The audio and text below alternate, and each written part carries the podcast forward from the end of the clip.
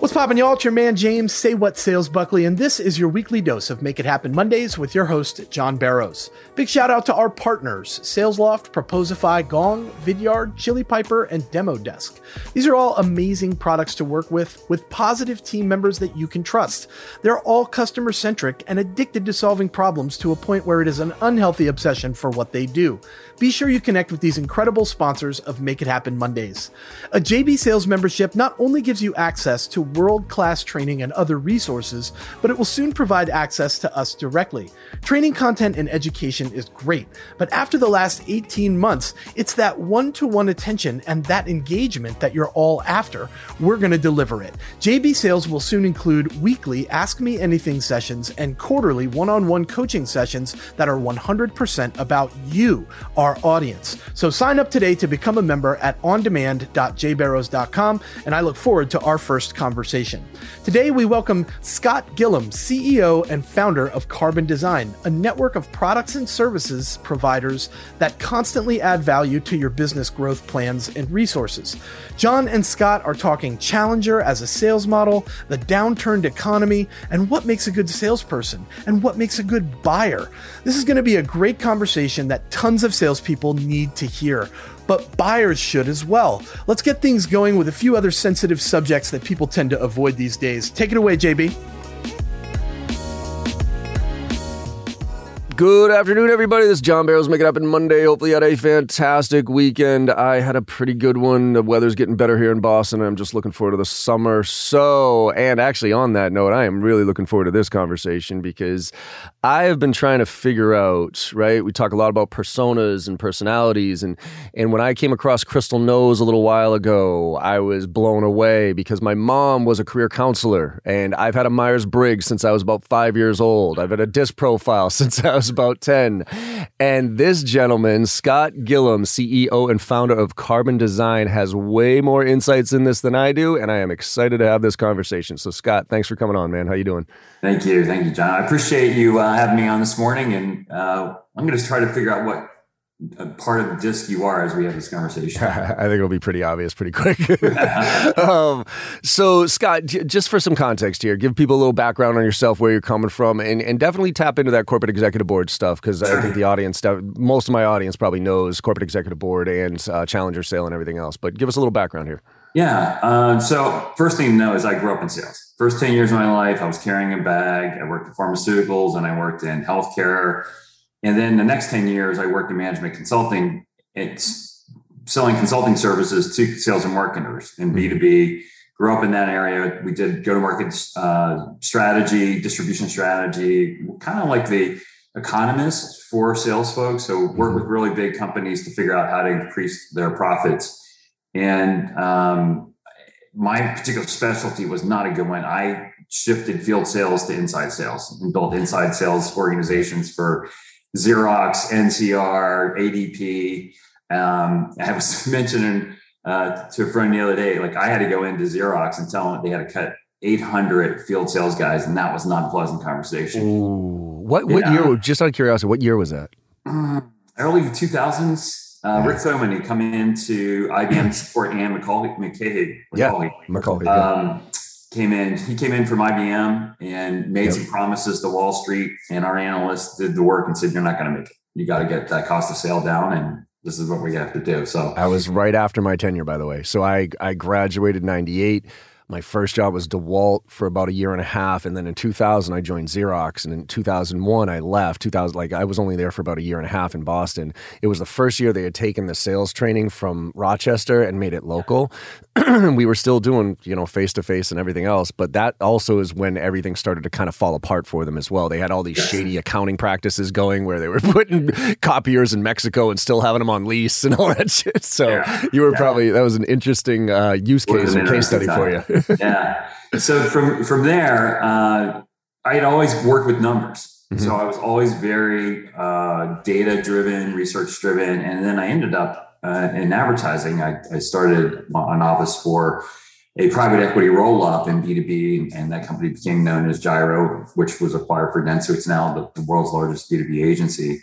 And uh, one of my first clients, my last client when I left consulting was corporate executive board, CEB. Mm-hmm. And my first client as an agency guy was CEB, corporate Nice. executive board. Yeah. And this is a funny story how I got the phone call. So I just opened up an office in Arlington, Virginia. They're right down the street, literally right down the street. I could walk to their office. I got a phone call and said, Hey, we need some help. And I said, Man, tell me a little bit more what's going on. They said, We've gone 400 rounds trying to, to define our value proposition, and we're kind of stuck. What? 400 rounds?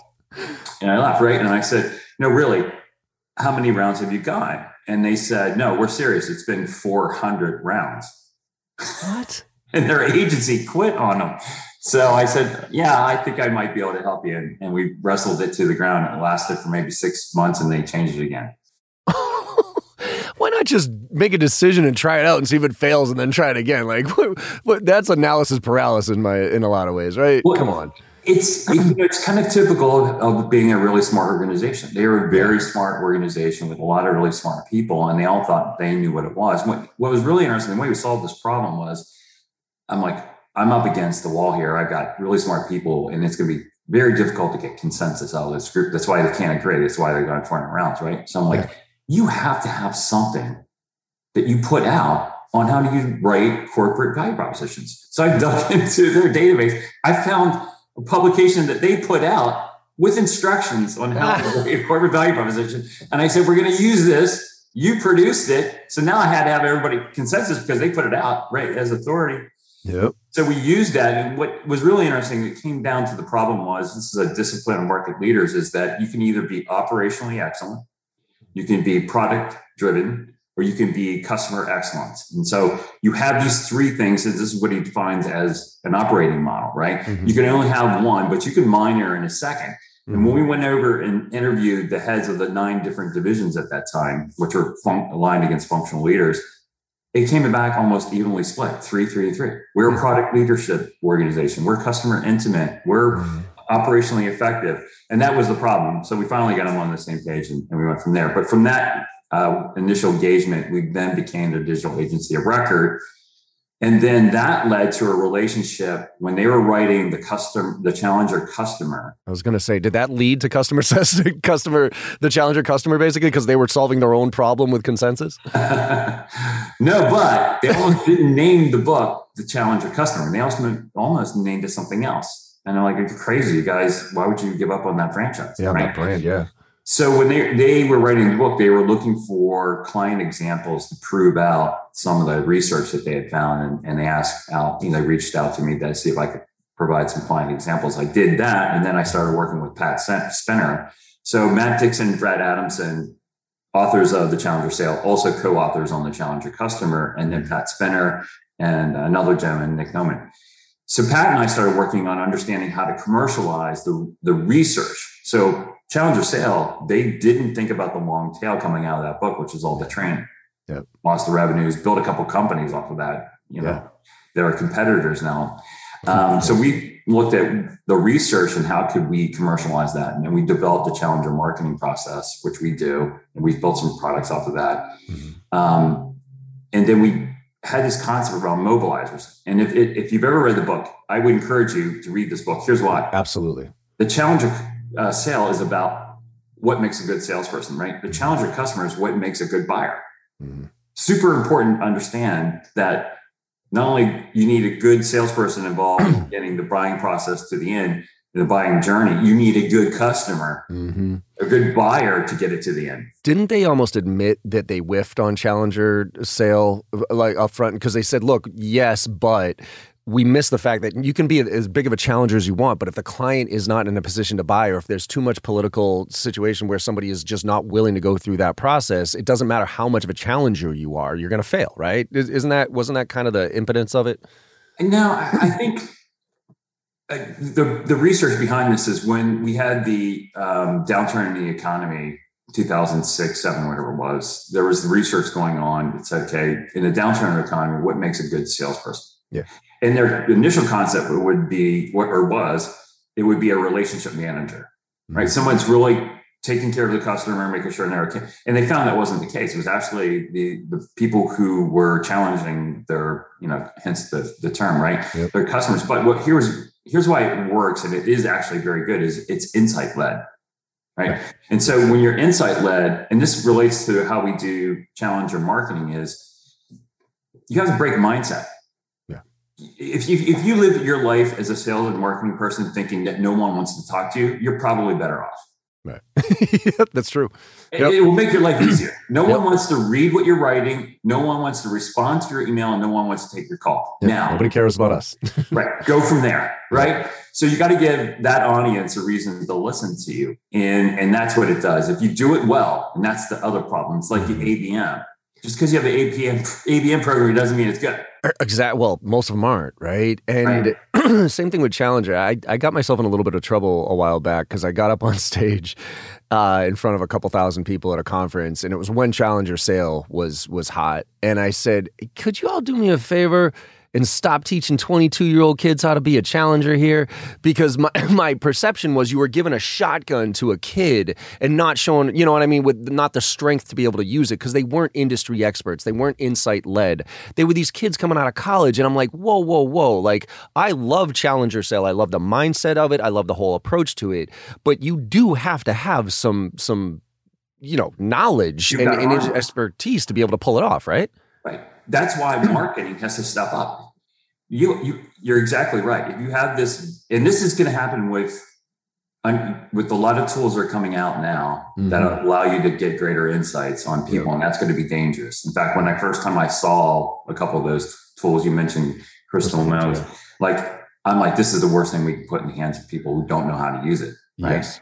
And, and it really, same thing with challenger sales, same thing with challenger. You have to make the material that goes to that person to use and you have to train them on how to use it properly mm-hmm. or it will be a disaster. Yeah. You're, you can't arm people who don't understand how to do this especially if they're just up against numbers. Right.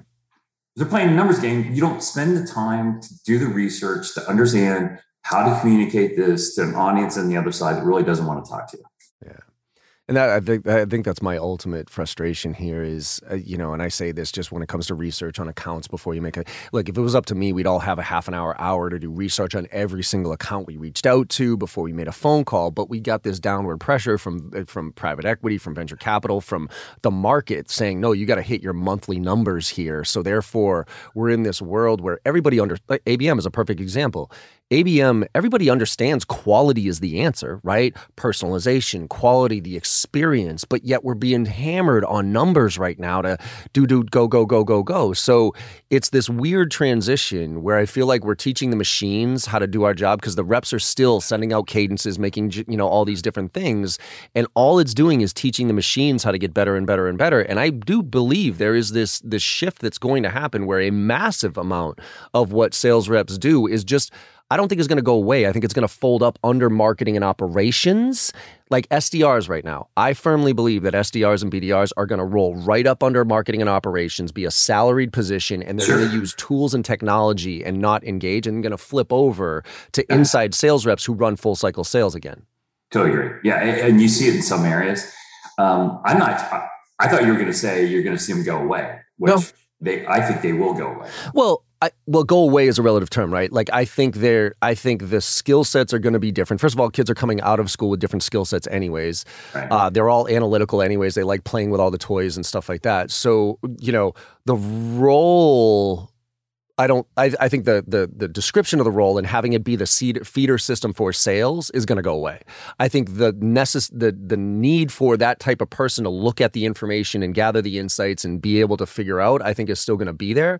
So you know, it'll be less, but it's just like any other profession with AI, right? I mean, doctors, for instance, you know, AI is going to give the the top doctor all the insights to be able to communicate with the person. Same thing with lawyers. Like, might not need all that staff anymore because AI is going to give us the insights. So the actual big time lawyer. So I think the the minions, if you will, are going to get hurt a lot. But it's just going to be a shift. Yeah. here, here's the here's the uh, additional problem: is scale is the enemy of good, and as as we 100%. build more on top of the Martech stack, the harder it is going to be to get away from volume game. Yeah. And there and there's two ways to make your number more or better. And better is conversion rate. And, and for whatever reason, people will not pull that lever on conversion. Well, because I mean, there are so many levers in conversion that can be pulled. Because more is easier. You know, I mean, I think I read through one of your posts or, or somebody that you, you were tagged in where they talked about when COVID hit, you know, what did everybody do? Like, mark numbers went through the floor, so so activity went through the roof. And I, the HubSpot blog, right, that showed that disparity of, wow, you know, phone phone calls went through the roof and nobody picked up. Emails, so people just kept throwing more fuel on this fire because it's easy. And Scott, this is where I feel like, um, I. Th- I feel like we're in this transition. I'm a Gen Xer, 45 years old. I we, I grew up, we grew up in a numbers world where it was like hit hit the yeah. list. Here's your sale, right? Here's your list. Go go go go Same go. Thing. Yeah. so now we're the leaders. We're the managers right now, right? and I think again, everybody fundamentally understands quality is the answer, but it's hard to coach towards quality. It's hard to coach towards those conversion ratios. You know, it's really easy to coach to did you make 50 dials today? Yeah. Did you get, you know, did you get your 10 meetings this month? That's easy. And so it's a laziness factor in a lot of ways, but it's also from downward pressure from the executive board. it, it, it is ridiculous. Yeah. It, it really is. It's a, it's an antiquated way of thinking. Honest to God, it really is. Is it gonna? Do you see it stopping? You know, I I don't know. And here's here's the really interesting thing: is that this numbers mentality, which has been in sales forever, right, yeah. has crept its way over into marketing. Yeah. And so marketing does things that it shouldn't be doing right now. It, it is, we're, we're, trying to use marketing to sell to senior executives, to C suite. You can't do that.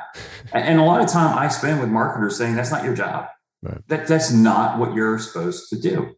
And and people have somehow forgot that this is like they're all caught up in the numbers, the pressure around number, number, number, number. Now we're just we've had clients drop, you know, millions of dollars in media without really doing a good job of figuring out the strategy just because they had the money and they needed to go. Yeah.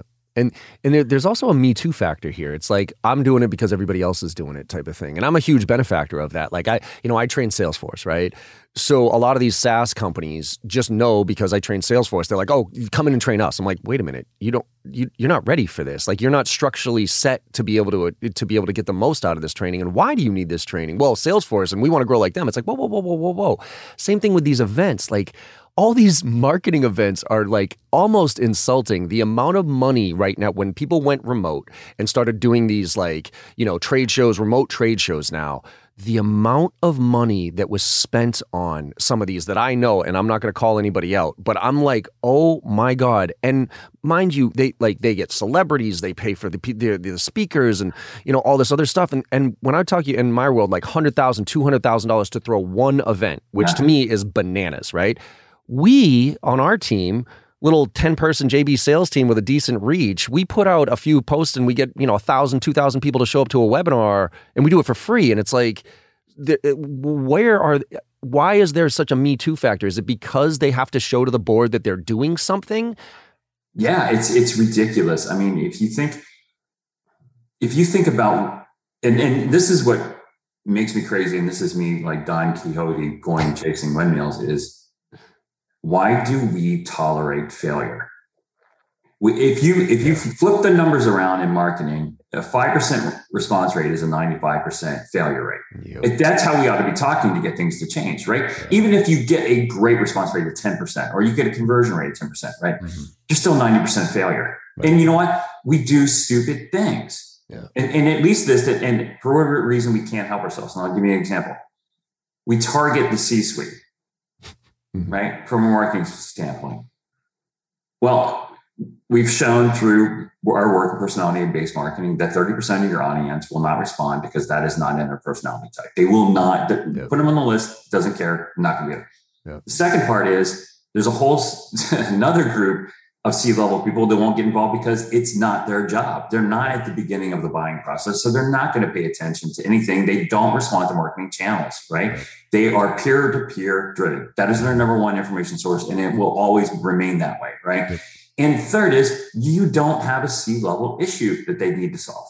Right. So why are you targeting them? Right. But we still do that, right? And, and the reason that happens is sales guys influence sales organization influencing marketing because they look at who signs the deal. That's your job. You can figure out how you're going to work up the organization to get the signature. And I wrote this post two weeks ago. It Was in the drum.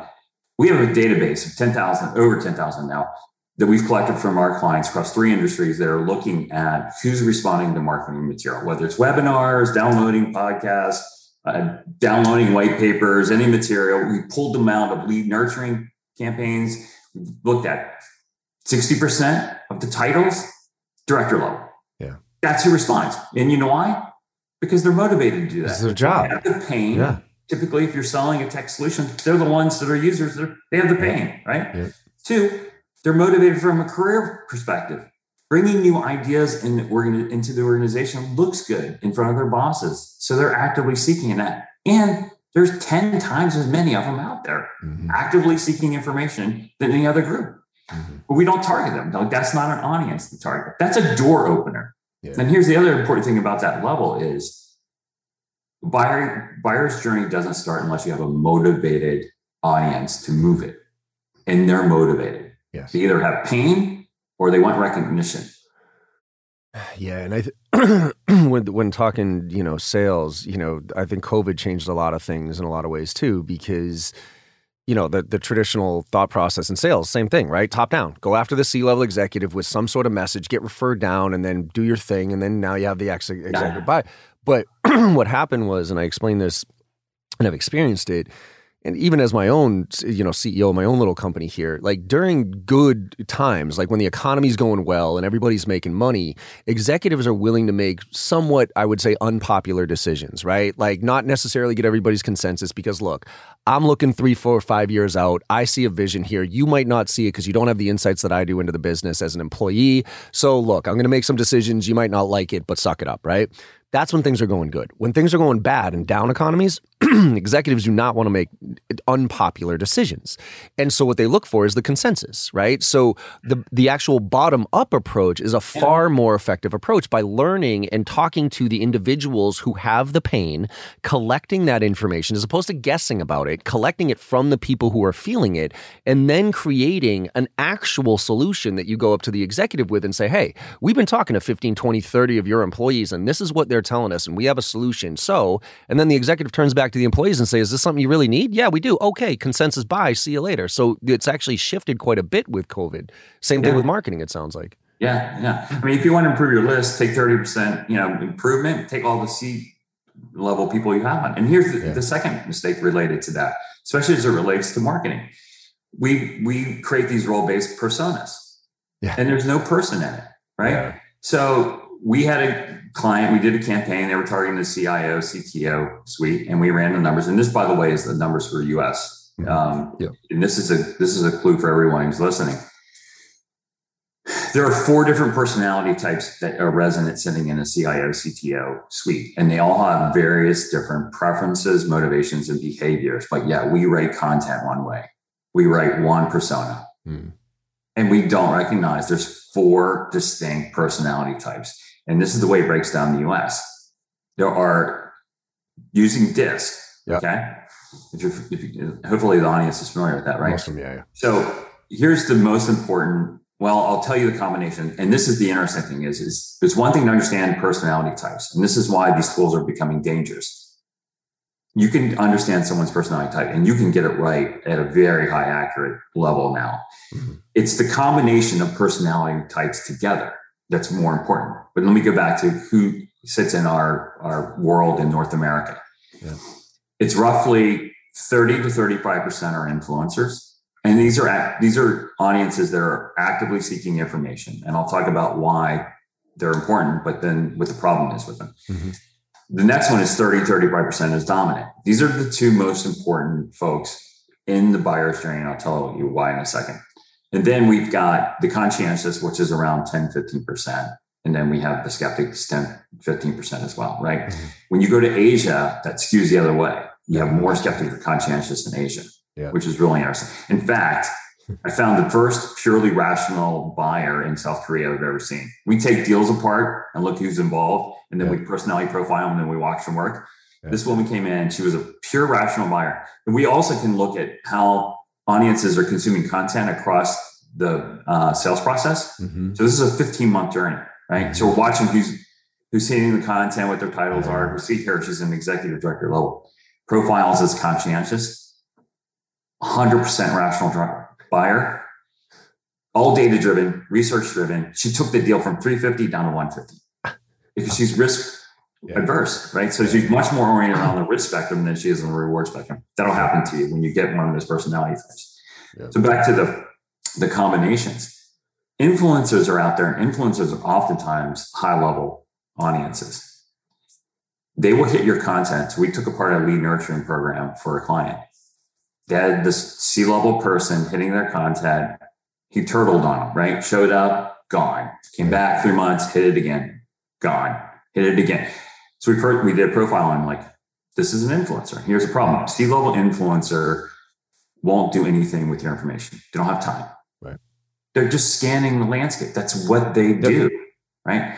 In order to move it, you got to get a dominant involved. He's got to get connected to dominant. Go into the account. Let's pull names out. Let's profile and see if we can't match those two together. Mm-hmm. That's the good combination. And dominance drive your buying process. Mm-hmm. If you want the buyer's journey to go, you need dominance involved. And they're VP level, they love to own things. This is how you find them. They love to own things. They love to own teams. They love to own budget. They like to be successful. They like to see success. They're very career oriented and driven in their success. So its problem is that they're typically heads down and they're not scanning for new solutions, new providers. Mm-hmm. Someone has to bring that to them. But once they get a hold of it and it matches what they want to do, they'll run like crazy on it. Yeah, it's interesting because I'm a high D, low I, right? I, I based on that description, I might consider myself a high I, lower D because I definitely scan for newer, yeah. cooler shit, and then when I find it, I don't necessarily love owning it. I I find it and then give it to somebody and say, "Go get this done," and let me know what I need to do to help you get that done. I. Right? That's but, high behavior. but if you look at my disc profile, it says high D, low I. So I mean, there's there's a combination of both there. Yeah. So how do because you talked about per, uh, personas, right? And I talk a lot about personas. You got CIOs, and I try to at least break it down into like CIOs in healthcare versus CIOs in manufacturing. But it's more about what their priorities are, not necessarily what their personality is, right? Because most kids, I mean, business acumen is one of the biggest, sore, sorely lacking skills in sales in general. We're finally getting to a point where sales is actually an educated profession. You know, I think there's like now 70 or something colleges now that you can actually get a degree yeah. in sales. Thank God. Yeah. Right. Exactly. Um, but you know the the the business acumen piece of it is just knowing how to engage from a business standpoint is so lacking. And i know this because when i ask sales reps who sell technical solutions to technical people i'll say hey all right y'all business acumen you think you got it? Yeah cool. Well what's the difference between a cto and a cio crickets right? Most of them have no fucking idea. But so there's that level of okay i understand the role all right, y'all, tools, disc profiles, insights, and how salespeople use them. This is one of those back and forths where people in their cars are listening, shaking their heads yes, going, I feel you. The role of SDR has been a hot topic for some time, but it's amazing to me how John and Scott both see it changing in different ways. I like how Scott said the more we focus on scale, the less we focus on better. That one really hit home for me. All right, y'all, share your stories with me. I need to hear them. You can send them to me directly at james at jbarrows.com to be highlighted on next week's episode. This week, we're giving a big round of applause to Colt Doyle, student at Oregon State University, who recently became certified in filling the funnel via JB Sales on Demand. With this structure and process in place, Colt, you're going to be a top performer in no time. Congratulations, my friend. Welcome to the family. Colt certification can also be on your LinkedIn profile as a member of JB Sales on Demand. Gain access to our flagship prospecting program, Filling the Funnel, or the rest of our courses like Driving to Close and Driving Results with Customer Success, Personal Branding, and of course the Personas Masterclass with Ashley Early.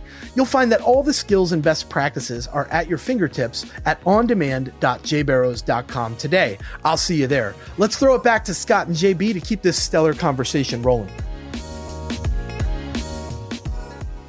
I've talked a lot about um, above and below the power line. Okay.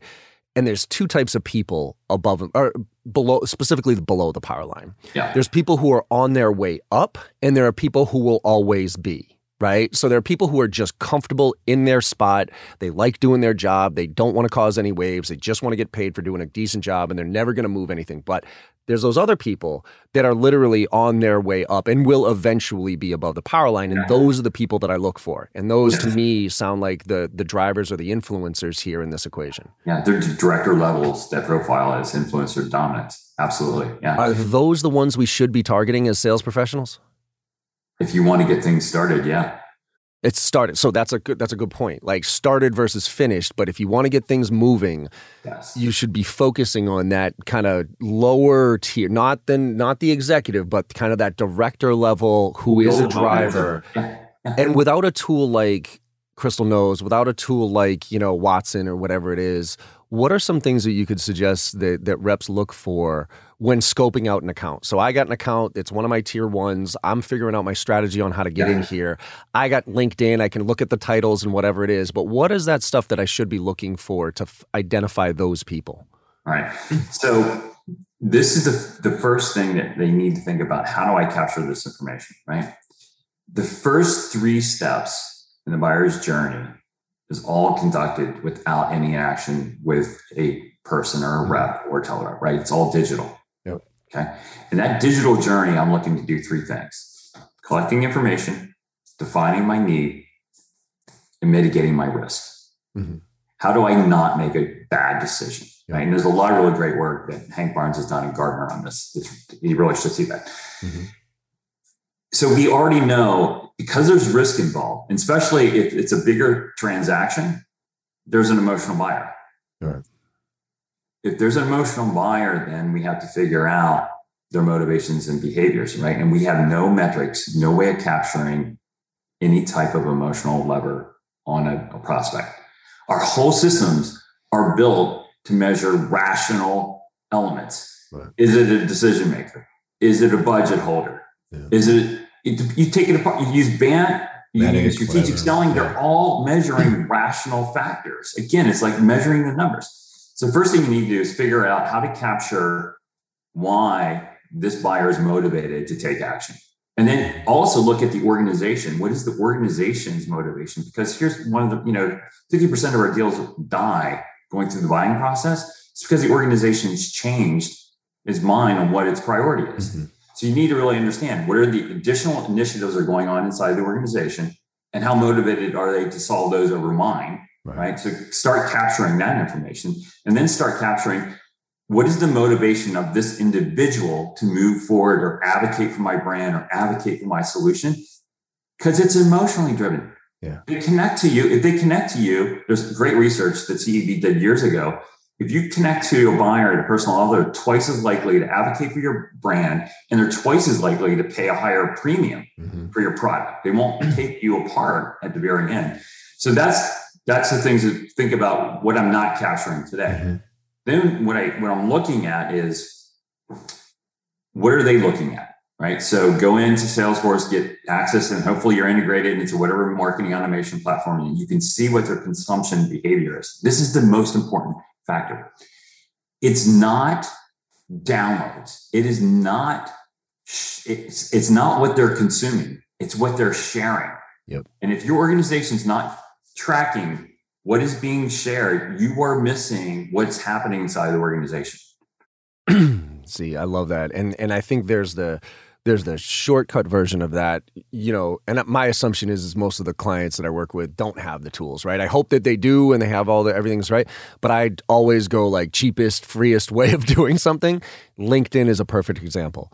I don't. I, the first thing that I'll do is I will go on their what they post, but then what they're liking right? What are they liking? What are they and and that gives me a sense of where's this person's head at? Like, oh, there's a whole bunch of, you know, LGBTs, you know, Q stuff this month. All right, so this person is mo- you know, has that mindset and so all right, I need to connect with them in a, in a slightly different way, which makes us and this is where I believe that I think sales reps need to become mini marketers in today's world Yeah. right? We need to lay the groundwork here as far as what our persona is and what our personality is, right? So we can attract the ones that that that have a similar one, but also lay that groundwork so that there's the, the impression game where they see us, they hear us, right? So it's almost like before me even calling you, Scott, before me even sending one email to you, I'm going to spend an entire month stalking the shit out of you on social and and engaging with you on social, but not selling in any way, shape, or form, so that I can make that connection, so that when that phone call comes, I'm I'm more familiar to you. the, the, most important question that you have to be ready to answer, and this is when you can make the outreach, is why would this person listen to me? Yeah. Not what, because we'll spend all day talking about what we have, right? right? Why would they listen to me and then if you can answer that question, then you probably have a pretty good understanding what's gone inside the organization, what's happening in that industry, what role this person plays inside the organization.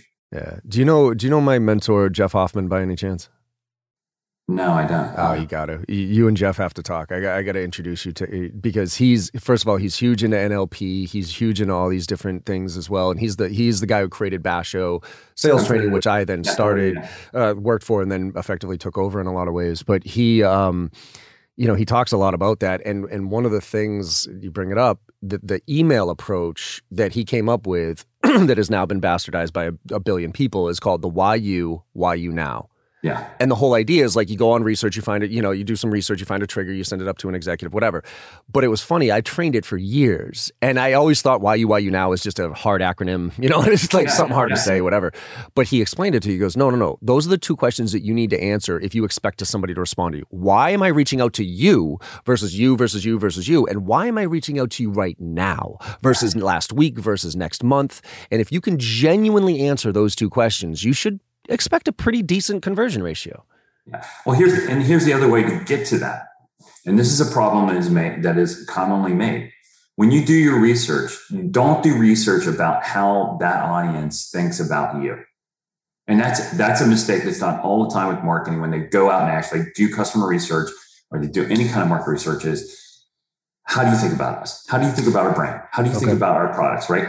And and and a lot of times, this is why organizations can't come up with effective differentiated messaging because they don't look outside of that. That's the hmm. problem. You have to look outside of that. And the way you do it is you look at that audience and you look at what they think about.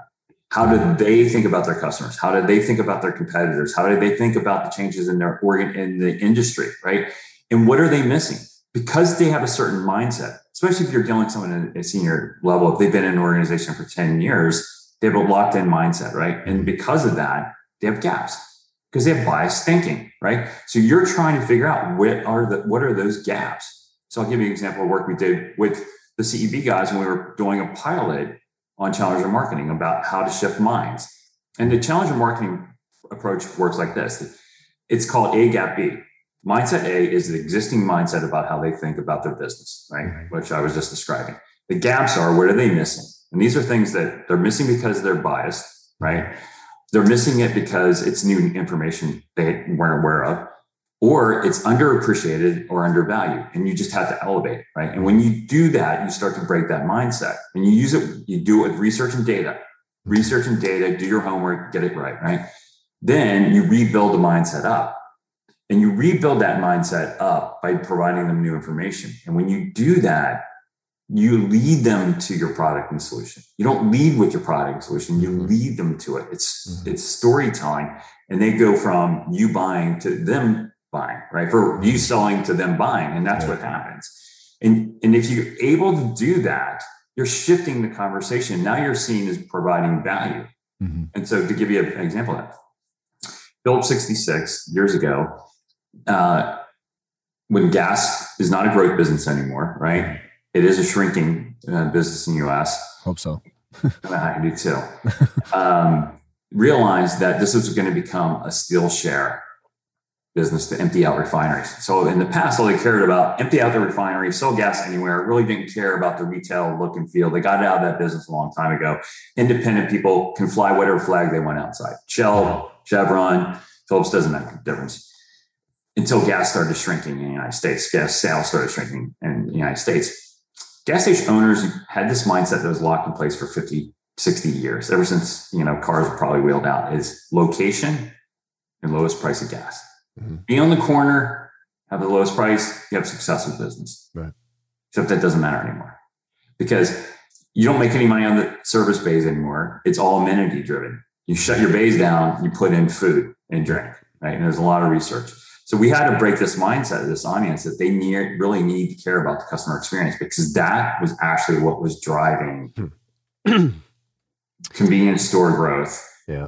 And gas stations were up against that now. So we had to go through a program of changing that mindset and breaking it down. And we used research and data that said people are only 10% of the population is true price buyers in that they will go out of their way to buy price. 40% are value buyers. They want something else, right? Hmm.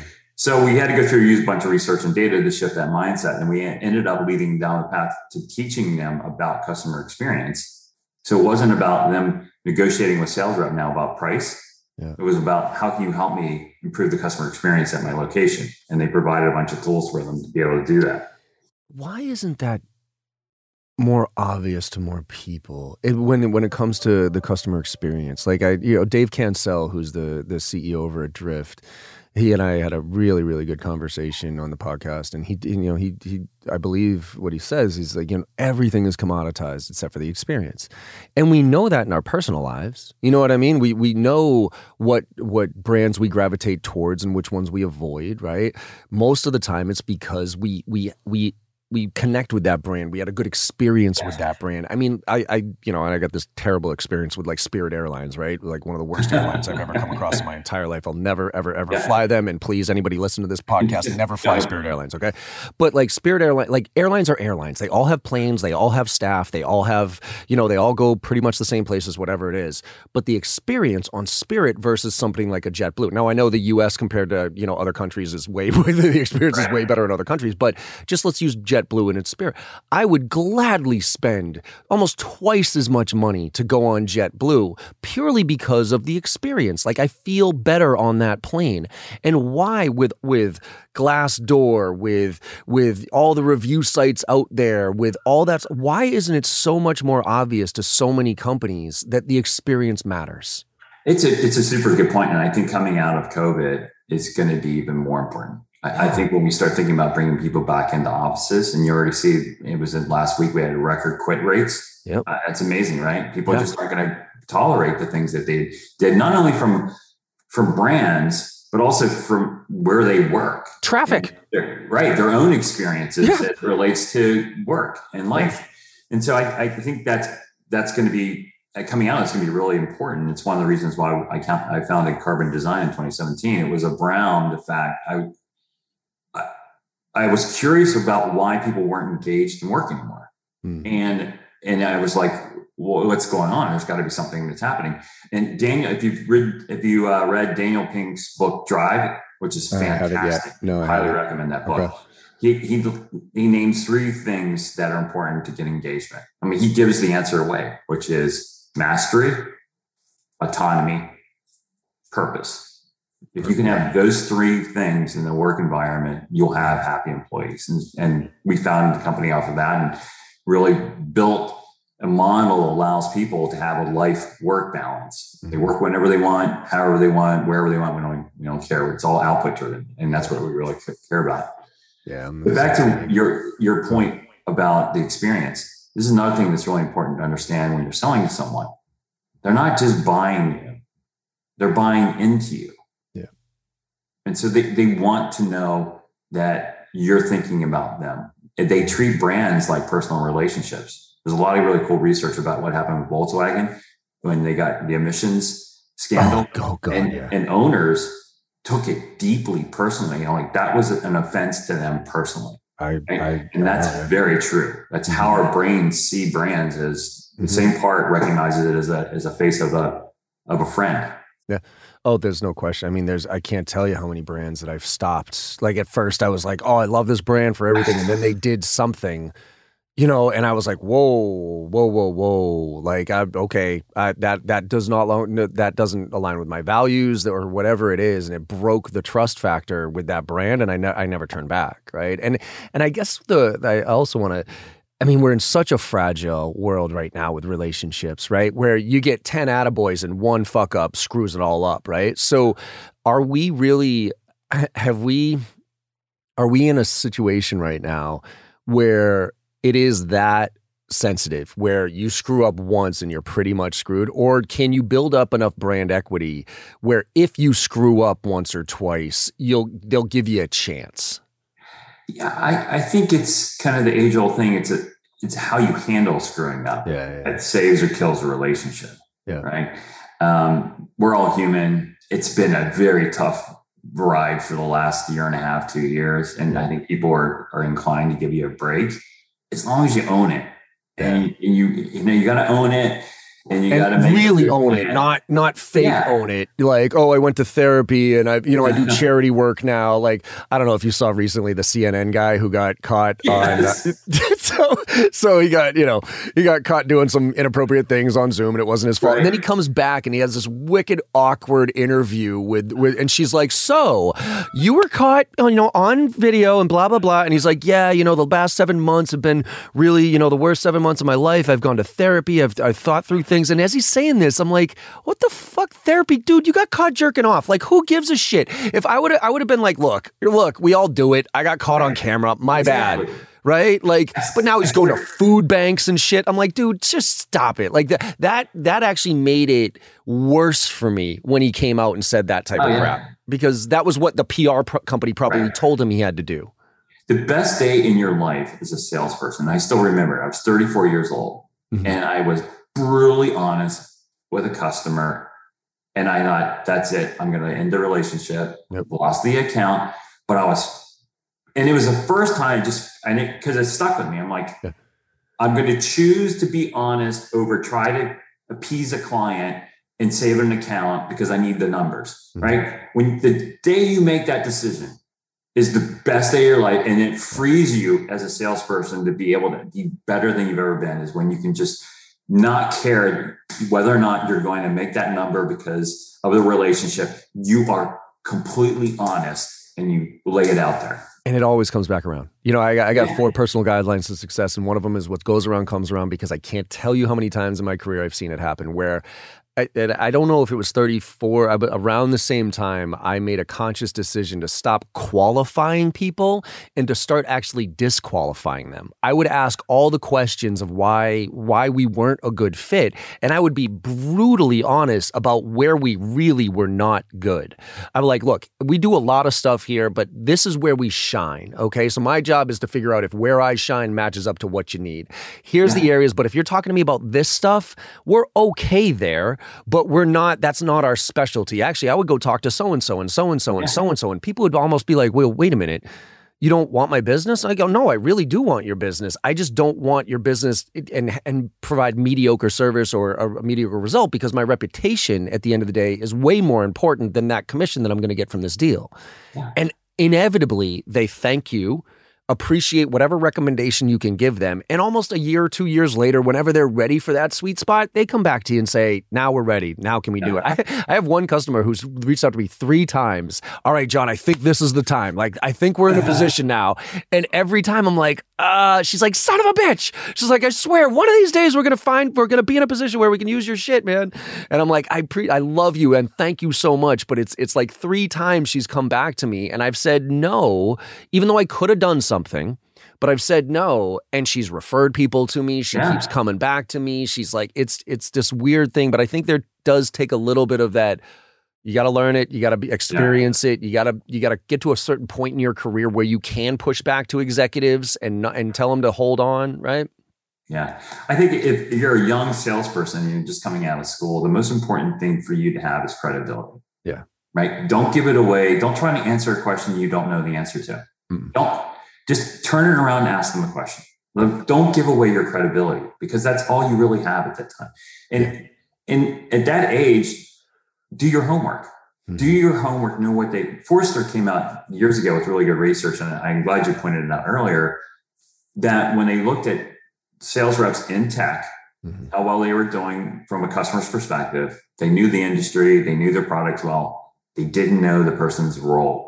Inside the organization. So, as a young salesperson, get to understand, to your point you made earlier, what is their role inside the organization other than maybe making a decision on whatever you want to sell. Mm-hmm. Like, what else are they up against? well, and, and, the beautiful thing is, it's really not that hard to figure out. It really, I mean, there's tons of data and research, and you can read job descriptions. But guess what? Almost every single company that every single sales rep works at has the exact persona that they're selling to in their company. So if I'm trying to sell to a CIO, if I really am trying to sell to a CIO at that level, I guarantee your company has a CIO. And guess what? I almost guarantee that the CIO in your company, if you approached them and said, Hey, Scott, you know, I'm a brand new sales rep here in your company. I'm trying to sell to people like you. Could you just, you know, spend a half an hour with me? Maybe I'll grab lunch or something like that and just give me some perspective on what a CIO deals with on a day to day basis. Yeah. Like, not that I can read, but real world shit, man. I almost promise you that that executive is going to look at you in a completely different light. They'll be more than happy to help you and educate you on this because they showed that you actually give a shit about helping their business succeed.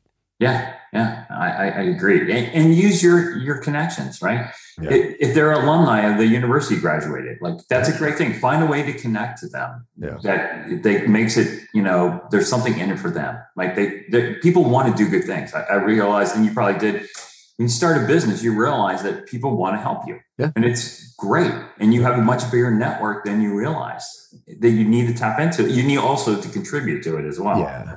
Well, and you also need to respect it. Like what what drives me nuts is the kids who you know reach out. Hey, John, I want to pick your brain about sales. K- kiss my ass. I'm not going to pick you know pick the read. I my brain on sales is literally out there on the internet. Every video, every blog post I've done. I mean, you can literally pick my brain on the internet anytime you want. If you want to do your homework like I love it when people say like, "Hey John, could you just tell me how you got to where you are in your career in sales?" I'm like, "Go fucking read LinkedIn, jackass," and and, and I hang up on them because I give them that punch in the face that they need earlier in their careers because I got it. but if you come to me and say, "Hey John," you know, I've been looking through your career, man, and I notice your progression. I'm really impressed with what you're doing here. And I noticed you actually worked at Xerox for a period of time there. And what strikes me is that a lot of sales executives have copier backgrounds. And I was wondering if I could just talk to you about how Xerox has influenced your career. I will have that conversation all day long. I like somebody who shows respect that they've done some homework yeah. and they have thoughtful, genuine questions to yeah. me. I will spend as much time as I have with that person. Yeah. The best sales pitch I got last year was a Loom video where the rep, have you ever used Loom? Loom, the it, video, it records, it's a screen. Oh, like Vidyard. Yeah, yeah, yeah. yeah I don't know, not Loom, but yeah, Vidyard. Yep. Yeah, he was using Loom. Yep. Um, he went through my LinkedIn bio and yep. he was talking about parts of it. And he's like, I'd love to more learn more about this. And he sent me the link to the video and I watched it and I yep. gave him a shout out. I'm like, dude, well done. Well done. And that was the only one I got. I, I mean, I literally put it on LinkedIn, his video, mm-hmm. his company, and him, yep. and said, follow this. This is a great approach. I was the only one I ever got. Yeah. It's, and it's amazing. And that's the thing. It's like I preach about like personalization and doing videos and being thoughtful, yeah. right? And it's I almost feel like a broken record. It's like, all right, who doesn't know this at this point? But the fraction of people that still that actually do it are still so minute. It's painful, right? I mean, LinkedIn video, everybody knows that LinkedIn's video video has been out for two years at this point, right? We've been talking about it for two years. The amount of LinkedIn videos that I get in my and I get about 200 in-mails a week at least, minimum, like usually two to 300 in-mails a week. I get maybe one video a week, maybe. And if and and and usually it's a kind of canned, crappy one, you know, with the with the whiteboard saying, "Hey, John, and you, thanks for opening up my video," type of thing. But the ones that are actually personalized and show a little bit of thought, like if I might not need their service, but I'll I'll usually get back to them and be like, "Hey, thanks for the video. Really appreciate the personalization here. We're not in the market for that, but here's you know something, or here go talk to this person or whatever." Yeah. Well, did, you know, your question you asked a while ago, as we're kind of getting towards the end here, yeah. is that you can get you can gather a lot of information on LinkedIn about a person, yeah. not only professionally but as a person. If they're sharing a lot of information, they're most likely an influencer. If you can't find them on LinkedIn, LinkedIn, they're mostly a dominant. Yep. For some strange reason, that's what happens with dominants. They don't. They're so heads down, especially if they have any own any process or if they're like Six Sigma or anything. They don't show up in I don't know why they don't have LinkedIn profiles. Anyway, well, because I think they don't want to be bothered by that extra stuff. You know what I mean? They're they're so hyper focused on getting their shit done that being on LinkedIn and responding to in-mails and posting and sharing is is is outside of their focus. Yeah. And that's why I would absolutely see where most dominants, you know, are either you know have a LinkedIn profile but are not very active at all, or just don't have one at all or have gotten off of it in a lot of ways. Yeah. yeah. So. Awesome, Scott. Well, look, I, we could con- we could keep this conversation. I like the, the the the personality stuff. I think is I I, I think uh, let let's let's reconnect here in you know six months to a year at least. I mean, we'll stay in touch, but I definitely want to see where this this personality uh marketing is going right because you, you call it personality based marketing right yeah yeah and uh, it's the next level of abm i mean it's a smarter yeah. part of abm which brings you down into the area where you should be thinking about you don't sell to a person right? Or you sell to a person, you don't sell, you sell to, a person. Account, you don't right? sell to yeah, you don't, you sell to a persona, account, right? right? And if you sell to a person or persons, more like it, you need to understand how they interact with each other, and you can understand that, um, and that's what drives things forward or kills them off. It's a combination of people. One quick question to finish it off, and I think this will tease the next conversation. Are we ever going to get to the point where technology understands the person? Better than us. So, and when I say this, like artificial intelligence, right? Like in, in, taking the sales rep out of the equation completely because artificial intelligence knows us so well and can read every social imprint that we have and be so targeted that it, and I mean this in B2B sales, not B2C, right? B2C is already done. Uh, Amazon like knows exactly who I am. Google knows exactly who I am. Google knows me better than me, right? But in B2B sales, do you think we're to get to a point where the the human component of it from a sales standpoint is removed? Yes and no. And and I said that this, at Howard's uh, sales summit a couple years ago got a lot of trouble. I think it will take out. I've always said if you want to be really effective as an organization, let your prospects, audience, buyers, customers have what they want. Yeah. Let understand how they want to go through a buyer's journey and give that to them. Don't interrupt it. Don't sidetrack it. Don't you try to force your process on the way that they want to buy. I think machines will allow us to do that. Mm-hmm. It will allow the customer to drive the process, which is what they want and which actually is what happens much better than a human will. I do think for complex consider purchases, you'll have a human interve- intervention later in the sales process because there's a risk factor that that machines can't mediate. I, I want to throat the choke, right? I want to talk to the expert. I want to yeah. talk to. It'll probably be an SME, so it'll probably be like a product specialist or uh, an engineer somewhere mm-hmm. along the line. Customer success. It'll still yeah. be you'll still be a human, but it'll just be moved further up into the sales process or the buyer's journey. It'll be much further along. I'll finish with this. Like that, that's what Gary V. So Gary Vaynerchuk, right? Uh, I went to his 4D session and I asked him because this was uh, four years ago, five years ago, when I saw this AI email that was almost yeah. better than I could have written. And I and I asked him, I go, Gary, where does that put us? He goes, Don't be afraid of it. He goes, Be the last mile. Yeah. And I believe that until robots start buying from robots, like that's when we're screwed. Like I'm more worried. I'm more worried. Forget about the robots coming to sell. I'm more worried about the buying robots. You know what I mean? Who can yeah. who can put an AI bot across the entire organization, see where the holes are, understand the vendors that predict that, put out an RFP, have them respond, and then you know go through that. Then we're screwed. Then the sales reps are screwed. yeah. But but that last mile factor of, you know, let the machines do all the work. But when it comes to the human connection piece, use that intel to then be that last mile to make that connection with a person. Yeah. so if you do that, you're going to survive. And, and, this is the last part that connects to this and why, and why we can say this. In North America and in Europe, maybe not in Asia, it's a, in B2B sales, and I did a lot of work with Fortune and Forbes on research on this. Mm-hmm. Buyers make emotional purchase decisions that they then later rationalize. Yep right? So they use all the rational reasons, but the actual purchase decision is emotional. As long as it's emotional, I want another human involved. I won't want a machine. Yep. Yeah, so Asia is going to be an interesting use case for that to see if to see if the rational buys from the rational because then because right, you're right. Like when rational hits rational, humans don't need to be involved. Don't need to be involved. But when emotions are there, when drivers are there, when when feelings like I want to feel something about this brand, I want to be connected to it, then yeah. we still got a chance here. So awesome. well, look, uh, look, tell people where to go find more information about what you guys are doing over there at Carbon Design and and how they can connect with you. Yeah, so come visit us at uh, we're carbondesign.co, and uh, we are putting up this week. In fact, it may happen right now. A whole new learning center around what we call carbon quadrants, which is all personality based marketing. And so it explains different personality types, how they interact. There's a bunch of information to download if you want to get up to speed on understanding how do we sell to people and understand their motivations and behaviors, which is Love critical. It. Love it. And Scott, it's uh, G I L L U M, right? That's you on yes. LinkedIn. Yeah, yeah. Hit me up in LinkedIn.